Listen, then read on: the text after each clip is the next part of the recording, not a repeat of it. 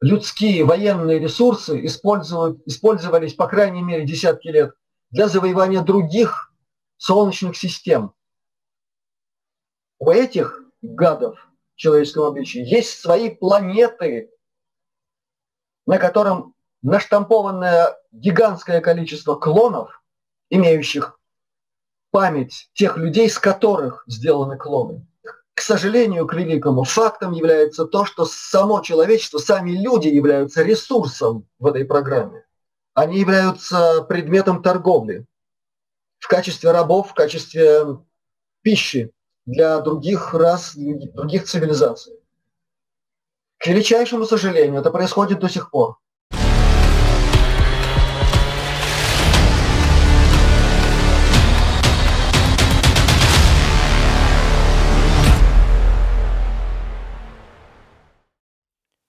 Уважаемые друзья, добрый день. Приветствую вас на нашем канале. Сегодня у нас в гостях авиационный инженер, специалист в сфере авиационной и космической радиоэлектроники, директор общественной организации Enio Experts Юрий Лир. Юрий, добрый день. Здравствуйте всем, всем здравия и успехов во всем. Юрий, у нас есть ряд вопросов, которые нас беспокоят. И давайте начнем сразу с глобального. И вот первый вопрос. Звучит так. В мире происходит масса глобальных катаклизмов, эпидемий, изменений климата. В чем, на ваш взгляд, это связано? Что происходит в мире? Да, вопрос, конечно, вмещающий в себя достаточное количество аспектов. Я начну с космофизического. О том, что не только наша планета, но и вся Солнечная система будет претерпевать очень мощные пертурбации, человечество предупреждалось давно. Э, в некоторых книгах очень давнего времени, относимого к тысячам лет до нашей с вами беседы, указаны космические и циклы, и сроки, в которые эти циклы так или иначе поворачиваются для всех живущих на планете. Это и Пураны, Упанишады, и многие другие тексты индийского толка. Это книги э, индейского культурного наследия, Попа Львух и некоторые другие. Э, в других культурах, в египетской, в тибетской, указаны некие периоды, в которые наша Земля вместе с Солнечной системой претерпевает определенные изменения. Ближе к нам о том, что и Солнечная система, и Земля войдут в определенные новые энергетические условия существования, говорилось в посланиях э, учителей человечества, которых называют Махатмы, Белое братство, братство Луксора, у них есть другие названия, которые шли через мадам Блаватскую. Неоднократно это посылалось человечеству и при жизни Блаватской, и после ее смерти через труды Теософского общества, через труды храма человечества. Это отдельное направление в теософском обществе, которое принесло человечеству очень большое количество практического знания. Многие слушающих, может быть, знают, что такое э, лекции и труды именно храма человечества, которые давались людям через учителя Илариона. В более поздние времена, приближенные к нам, обо всем этом стало известно исследовательским группам, использовавшимся нацистами в рамках программы ННРБ. Значительная часть такого знания была и у Советского Союза в его специальных секретных службах и программах. Затем, так или иначе, по тем или иным причинам, многое из этого знания ушло под спуд, использовалось э, для создания основ того, что мы называем тайная космическая программа. Но шело в мешке не утаишь. В Советском Союзе была очень хорошо развита геофизика, астрофизика. существовали разные научные коллективы, в том числе в Новосибирске была очень хорошая команда под руководством Алексея Николаевича Дмитриева. Это геофизик, который вместе со своими коллегами уже в конце 50-х, начале 60-х годов с помощью разного рода инструментов, включая космические данные, обнаружил, что Солнечная система стала входить в очень мощный энергетический поток, который идет из центра нашей галактики. Это поток, насыщенный огромным количеством космических частиц дальнего космоса. А, это очень серьезная энергия, это энергия на порядке выше, чем энергия, излучаемая Солнцем, поскольку там скорости разгона этих частиц колоссальные. А, пришла и материя, пришло и новое энергетическое состояние. Пришли новые виды энергии, которые условно были названы замагниченными космическими структурами или частицами. То есть в основе этих энергий была главным образом магнитная компонента. Через какое-то время возможно было дать уже серьезный прогноз, как это все будет развиваться, каковы градиенты изменяющихся параметров, когда ждать основного натиска этих космических энергий. И доклад с этими данными был положен на стол Косыгину. То есть руководство Советского Союза было оповещено, что будет происходить. Судя по некоторым обстоятельствам, которые известны после этого доклада, можно сказать, что руководство Советского Союза имело данные еще из каких-то других источников. Именно поэтому на этот доклад особой реакции не было. Сегодня известно, что очень узкий круг советского руководства был посвящен в то, что мы называем тайной космической программа, которая располагала гораздо более обширными, гораздо более точными, исчерпывающими данными по многим направлениям, озвученным на проблематике входа Солнечной системы в новые энергии. Та информация фактически была главенствующей. И именно в согласии с той информацией были разработаны так называемые альтернативы 1, 2 и 3. Это отдельный разговор. Но на этом дело не кончилось. Новосибирская команда под управлением Дмитриева продолжала работать в этом направлении, наработала очень хороший материал, и уже к середине 90-х годов, 95-м, у них уже сложилась полная картина того, что происходит. А происходить все это начало в конце 80-х, начале 90-х, то есть Солнечная система при своем движении во Вселенной и при встречном энергетическом потоке стала обжиматься этим потоком, и часть этой энергии стала проникать сквозь магнитосферу, защищающую всю нашу Солнечную систему от проникновения в, него, в нее чужеродных материалов космических. То есть они начали продавливаться сквозь эту защиту, которая нам обеспечивает Солнце своей магнитной составляющей. И все больше и больше и больше этого вещества стало поступать уже непосредственно в Солнечную систему. В разы наращивая все виды известных нам воздействий на все объекты Солнечной системы и на Солнце главным образом. А уже Солнце, получая дополнительную энергетическую подпитку, направляло все больше и больше энергии всем планетам. Об особенностях взаимодействия Солнца и планет Солнечной системы известно давно. В видимом диапазоне волн Солнце раздает энергию, в невидимом, например, в рентгеновском диапазоне Земля погла... Э, Солнце поглощает часть энергии и информации, идущей от планет. То есть Солнце работает по запросу. Каждая из планет, передавая энергию, информацию Солнцу, делает определенный запрос, Солнце раздает всем по нуждам, как говорится. Все это тривиальные вещи, все это известно. Есть э, снимки Солнца в рентгеновском диапазоне, и оно там черное. Болгары этим занимались. Болгарская астрофизика работала э, в смычке советской, и все эти данные есть. Все, о чем я говорю, есть в интервью самого Дмитриева, они доступны на разных каналах. в том числе у меня есть э, оригинал этой записи, который просто перегнал с ВХС ленты на цифру.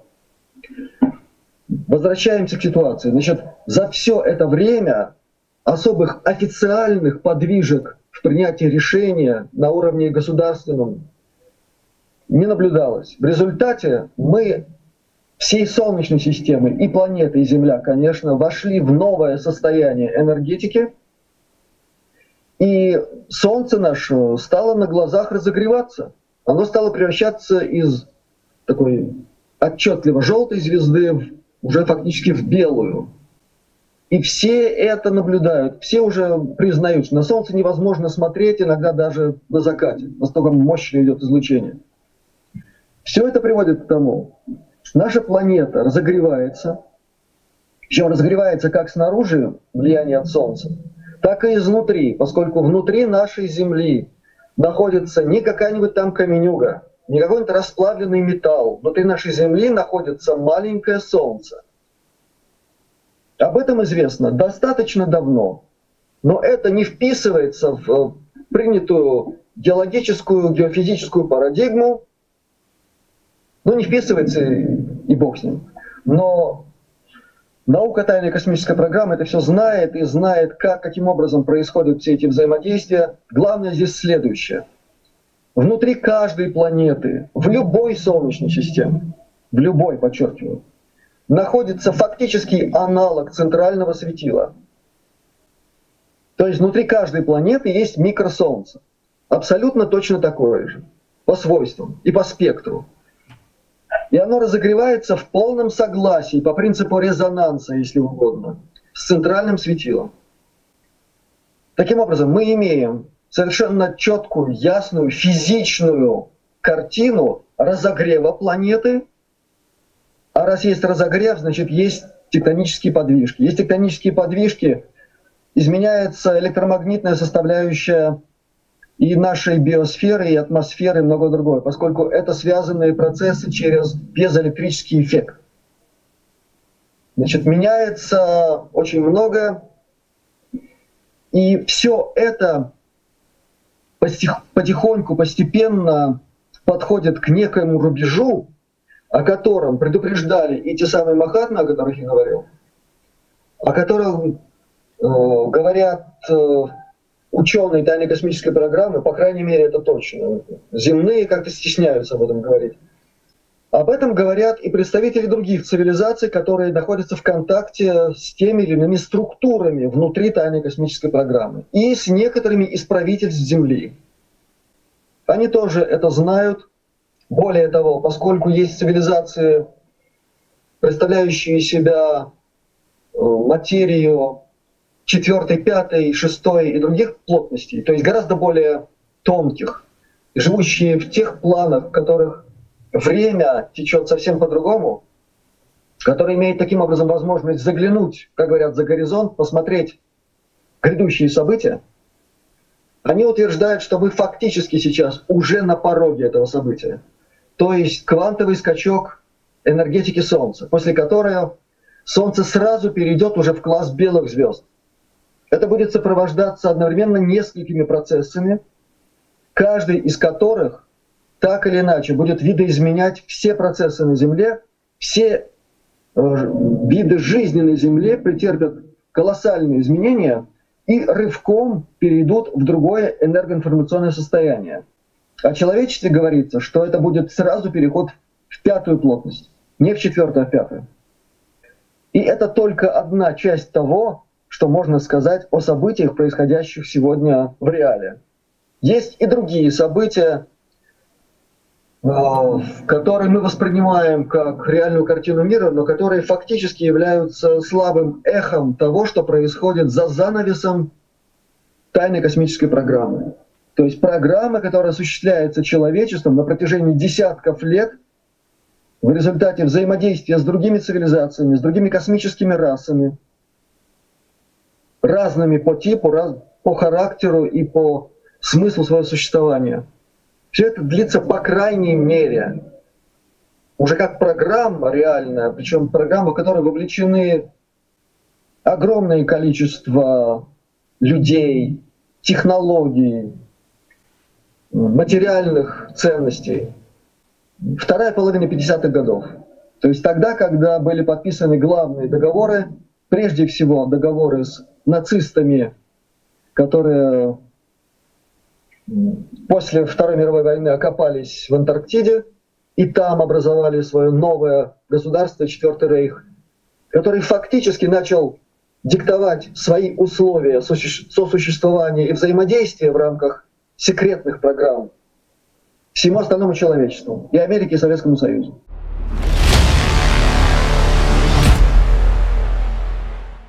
Назрел следующий вопрос. А вы сказали пятая, шестая плотность. А что такое плотность? Ну, фактически можно говорить о вибрациях, в которых существует та или иная материальность.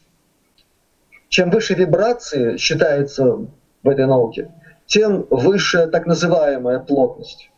В конце концов, относительно это можно понять примерно на, на таком примере, что у человека есть физическое тело, есть энергетическое тело, эфирное тело иногда называют.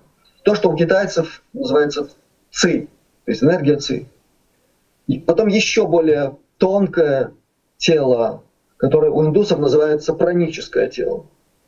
Потом есть астральное тело, ментальное тело. Это все физические тела, но они пребывают э, у человека в разном энергоинформационном состоянии, в разных вибрациях, на разных частотах функционируют одновременно, слитно, когерентно, так можно сказать. И в этом смысле, в этом смысле, человек космически представляет из себя фактически голограмму, ходячую голограмму, так можно сказать.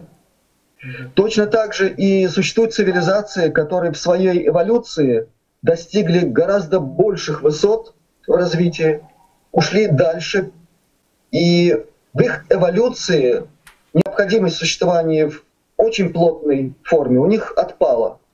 Они постепенно переходили в энергетические формы существования. Некоторые из них фактически это уже информационная плазма, как их называют иногда. Есть даже такой термин.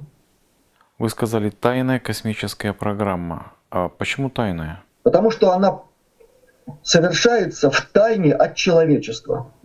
Она происходит за счет человечества. Она происходит за счет не просто человечества, за счет ресурсов, отвлекаемых на нее, колоссальных, гораздо больше половины национального продукта и национального богатства основных ведущих стран отвлекается туда, а не на благосостояние своих граждан или жителей. Во-вторых, к сожалению, к великому, фактом является то, что само человечество, сами люди являются ресурсом в этой программе.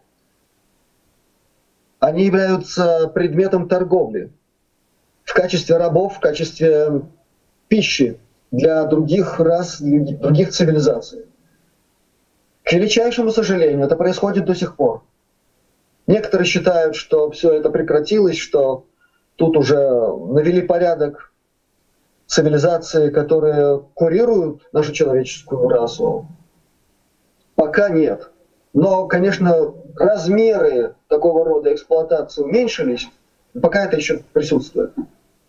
Тайной оно является в том числе и поэтому. Потому что если, если бы человечество получило всю информацию о том, как его эксплуатируют, и, между прочим, не 10, не 20 лет, не 50 лет, а тысячи лет, это перевернуло бы ну, сверху донизу всю нашу научно,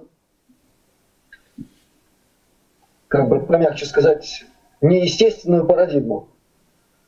Потому что все пришлось бы осознавать заново буквально все, включая и наши недоразвитые технологии, являющиеся тупиковыми по своей сути.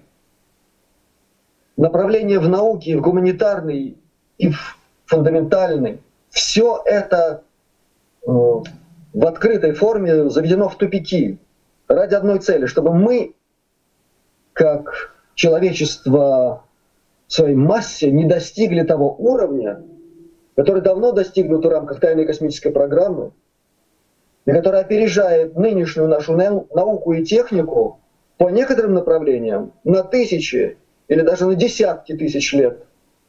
Все это благодаря тому, что некоторая часть людей получила технологии от тех самых инопланетных цивилизаций, и от цивилизаций, которые давно, миллионы лет присутствуют на Земле, обладают колоссальными технологиями и эксплуатируют и Землю, и землян, используют как ресурс. Так что тайная космическая программа тайна по разным причинам. Но главная причина — держать человечество в качестве ресурса и скрывать от него всю бездну ужаса той эксплуатации, которой подвергается человечество многие тысячи лет. Очень многие тысячи.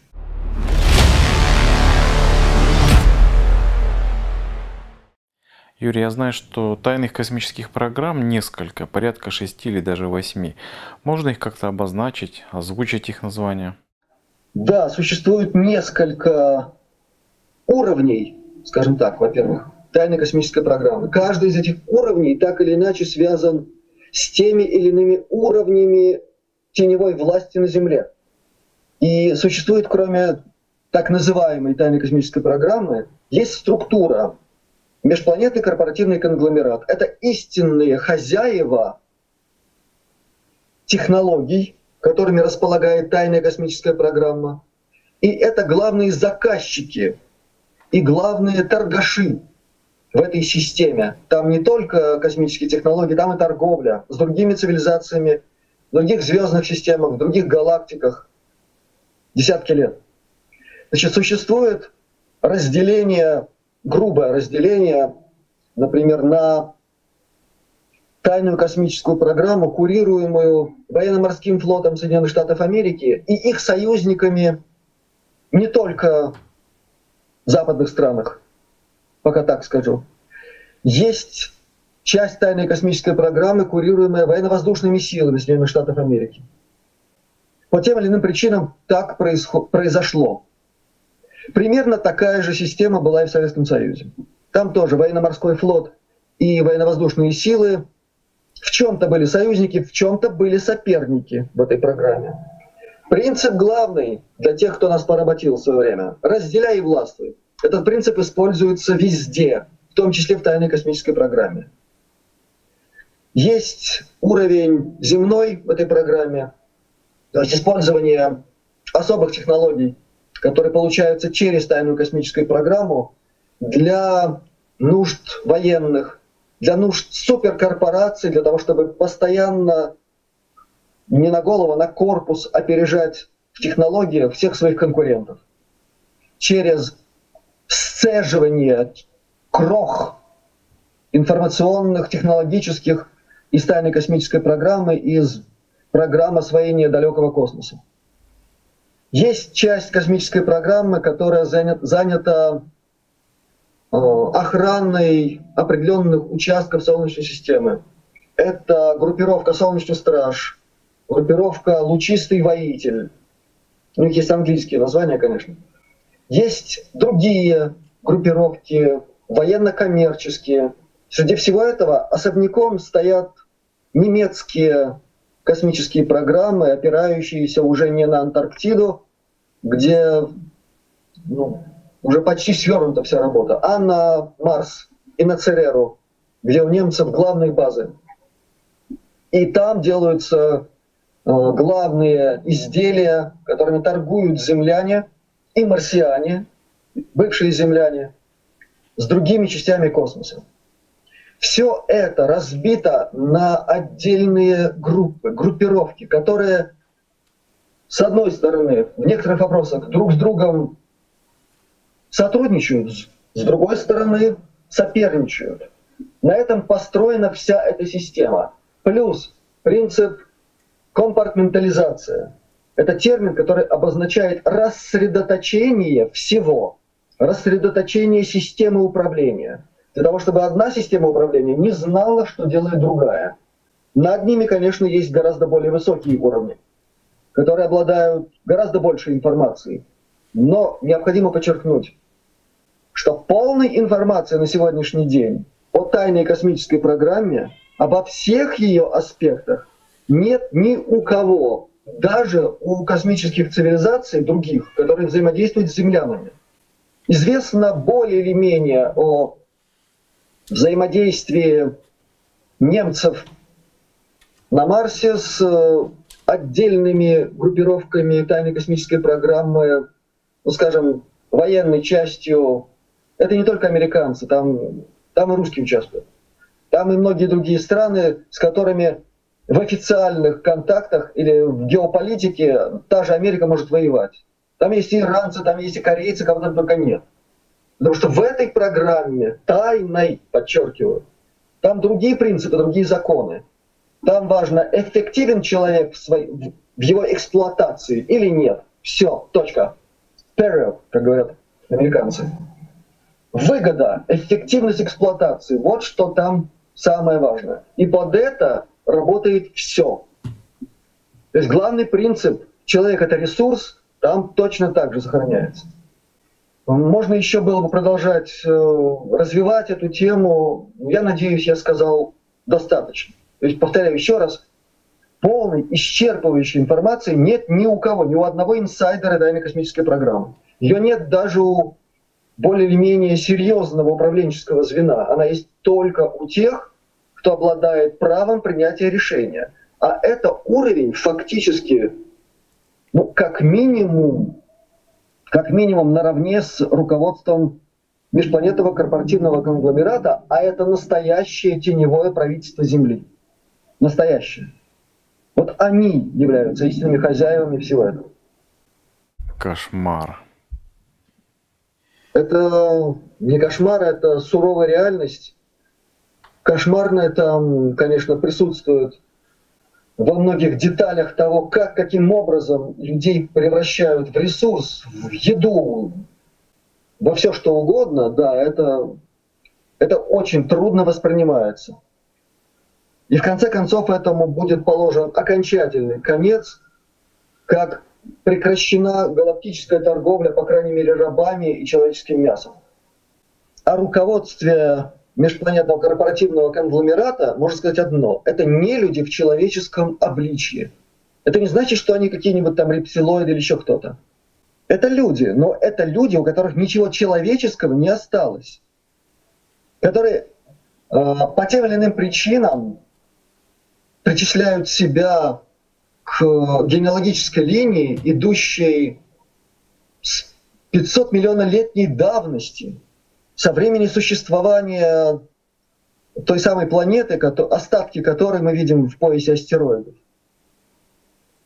И более того, у них отчасти даже есть основания считать себя таковыми. Но ведут себя они хуже зверей. И существует особая ритуалика в этом кругу не людей, войдя в которую человеком уже остаться невозможно. И это самое страшное. В этой ритуалике применяются разные методы и психического, и психоэнергетического превращения человека в нечеловека – и к этому там добавлена еще и э, ритуалика приема внутрь того, что называется black goo, черная жижа. Черная жижа инопланетного происхождения. Есть black goo, изначально присущая нашей планете, это некая форма универсального сознания, воплощенная в жидкокристаллической структуре черного цвета благодаря которой могут физически существовать все формы жизни на конкретной планете. То есть это как мать, это как мать, которая дает кровь конкретной планете, и в этой крови развиваются все формы жизни. Так есть и чужеродная Black Glow, которую направляют другие силы, захватнические. И не только на одну планету, они могут направить это на всю Солнечную систему, любую, с целью постепенного захвата ее через переформатирование всей биоты на всех планетах от себя. Такое Black Goo существует и на Земле. К сожалению, это факт. Нацисты во время Второй мировой использовали ее для, своего, для своих ритуалов в системе СС, после которых эсэсовцы уже переставали быть людьми. И сейчас вот те, о ком я говорю, э, истинное руководство МКК, вот они такие. Эта форма жизни, чужеродная Black Goo, она дает невероятные ментальные способности человеку, интеллектуальные. Это IQ там, за 500, за 1000 зашкаливает. Но это за счет полностью погашенного сердечного огня. Люди, которые знают, что это такое, они понимают, что это потеря в себе огня истинного Творца и Вселенной, и нас, как частиц Вселенной. И человек, человек превращается просто в бестию, который все равно чем торговать. Человечиной, человечеством. В рамках тайной космической программы за счет взаимодействия с другими захватническими расами человеческие э, людские военные ресурсы использовались по крайней мере десятки лет для завоевания других солнечных систем. У этих гадов в человеческом обличии есть свои планеты, на котором наштампованное гигантское количество клонов, имеющих память тех людей, с которых сделаны клоны. И даже то, что мы называем частицы души, это их рабы. У этих не людей там свои варианты рая любого вида, потому что там используются технологии, которые даже не показаны в фантастических фильмах. Настолько они невероятны. Посмотрите, «Аватар», «Элизиум», «Рай не на земле», сериалы космические, и вы увидите технологии конца 70-х годов, 80-х, новые там не показаны. А то, что эти технологии существовали в то время, нам тоже на это намекают. Вот есть э, был такой мегапроект Marvel, Страж Галактики. Там один все время ходил с кассетным магнитофоном, помните? Вы думаете, это случайно?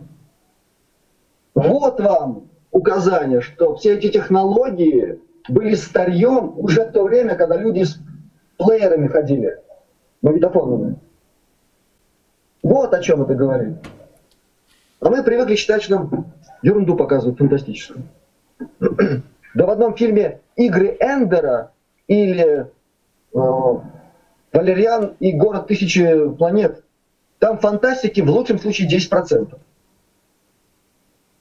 Это знают все ветераны тайной космической программы. И все инсайдеры, с которыми я общаюсь периодически. Иногда мне, мне задают вопрос, я, может быть, вас опережаю, Откуда я черпаю информацию? Во-первых, собственные исследования еще со времен учебы в институте гражданской авиации. Институт дал очень хорошую базу, как надо работать с информацией, как надо работать в аналитике и так далее. Поскольку институт у нас был полувоенный, а обучение авиационному радиоэлектронному радиокосмическому ремеслу автоматически подразумевало и соответствующие виды авиационной разведки и анализа материалов. Понятно, да? Дальше. Ну, если ты копаешь в каком-то направлении, рано или поздно сверху тебе помогают и выводят на правильные источники. Вот среди правильных источников я могу назвать, например, Майкл Салла. Это основатель э, строго научного такого течения экзополитика, то есть сбор реальных данных, которые можно добыть каким-то образом и верифицировать о связи тех или иных правительственных структур с инопланетными цивилизациями и другими космическими расами под тем или иным зонтиком. И мы все это называем тайная космическая программа. Вот Майкл Салл написал много книг, вот одну из И из них я показываю, я прислал, я пожалуйста, дарственная надпись тут имеется. Вот эта книга о взаимодействии как раз а, военно-воздушных сил с инопланетянами. Отдельная книга. United States Air Force Secret Space Program. Такой же материал у него на военно-морской флот американский. Еще один источник, к сожалению, он уже ушел от нас, это Уильям Томпкинс. Вот его книга «Избранный инопланетянин». Это первая книга, вот вторая. В этих книгах строгая фактология, касающаяся всех аспектов тайной космической программы, в которых участвовал лично Уильям Томпкинс. Ну, пара деталей из его биографии. Это генеральный конструктор космических ракет серии «Нова», которые создавались под прикрытием американских керосинок и жестянок под названием «Аполлон». Вот в этих книгах строгая документальная фактология. Как это все было? Тут фотографии, диаграммы, документы, копии документов и всего остального. Персоналии, да? фамилии. Все можно проверить. И в первой, и второй книге. Кроме всего прочего, э, даже такой интересный факт. Все уже привыкли к этим кадрам. Главный пункт диспетчерский, скажем так, НАСА. Вот когда корабли отправляют туда, и нам показывают э, вот эту вот большую-большую комнату, в которой амфитеатром спускаются вот эти вот ряды а, мониторов. Да? Это тоже изобретение Томпкинса, это его предложение НАСА вот так все устроить. То есть этот человек вот даже это там разрабатывал. Но в этих книгах он постоянно пишет, что все, что он разрабатывал для космической программы, тайной космической программы американцев, делалось под негласным руководством так называемых нордиков или белых, которые внедрены были во многие структуры американского секретного истеблишмента и у которых были определенные виды конфликтов с другой частью инопланетной, которая тоже имела определенное влияние и на американцев, так как и на нацистов. То есть речь идет о драконицах. Это очень сложные взаимоотношения. И нельзя сказать, что вот те, кто выглядит по-человечески, как люди, что они все наши братья, замечательные спасители, избавители и все остальное. Увы, посмотрите на руководство ТКП это тоже выглядит, они тоже выглядят как люди. Но не дай бог с таким человеком встретиться в определенной ситуации. Так что есть и позитивные ребята в космосе, есть нейтральные, есть негативные.